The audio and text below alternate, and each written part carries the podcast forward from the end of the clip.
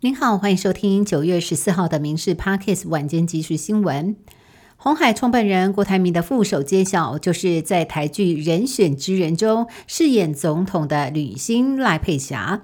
郭台铭大赞赖佩霞是唯一人选。现年六十岁的赖佩霞学历亮眼。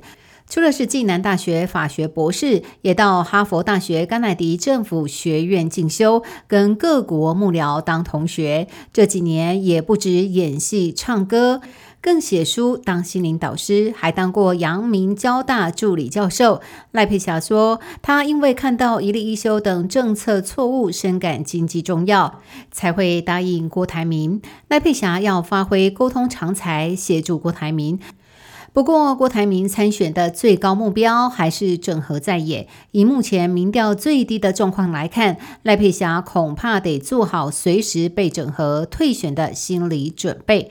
郭赖配成型，下一步就是在九月十七号之前登记，接着展开联署。这一组参选人究竟会携手走到什么样的时候，大家都在看。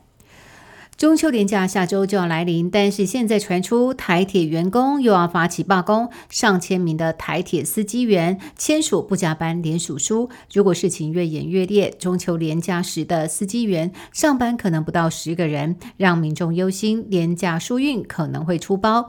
交通部长王国才表示，一切都在沟通，是往正向的方向走。旅客意见正反两极，毕竟遇上了大量疏运潮，难免感到困扰。尤其是华东居民返乡，替代交通工具少，首当其冲。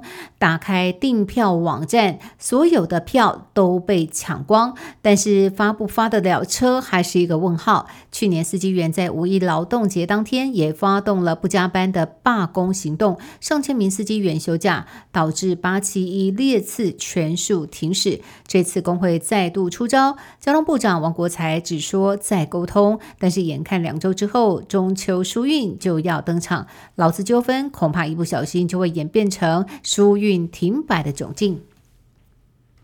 彰化一间人气便当店招牌的排骨饭，从去年的八十五元涨到了今年的九十元，没有想到最近又调涨到一百元，让不少民众大喊吃不消，荷包大缩水。老板说，排骨饭连三涨，真的没办法。他们坚持使用台湾猪，成本是越来越高。店家在柜台贴上了公告，只说对不起，猪肉太贵了，不得不涨价。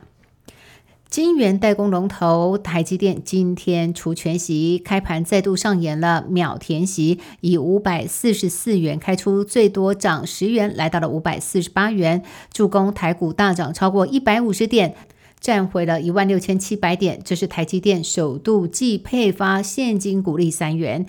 换算配息率百分之三十七点六，一百三十多万小股东每股多配零点二五元。台积电创办人张忠谋持有一点二五亿股，本次除权息进账三点七五亿元。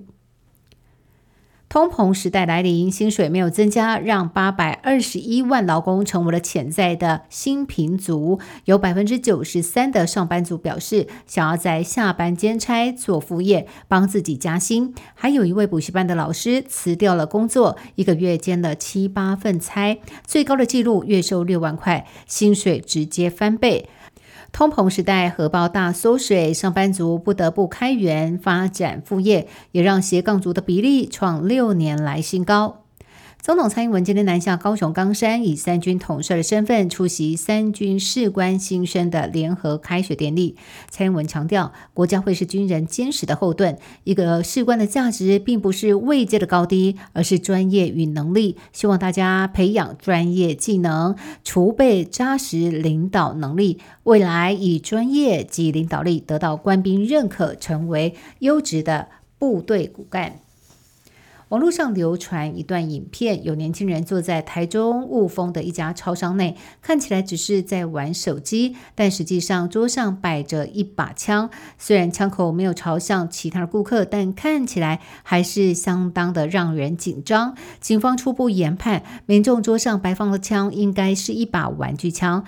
由于画面中年轻人没有把玩枪支，也没有朝人威胁，暂时没有造成危害。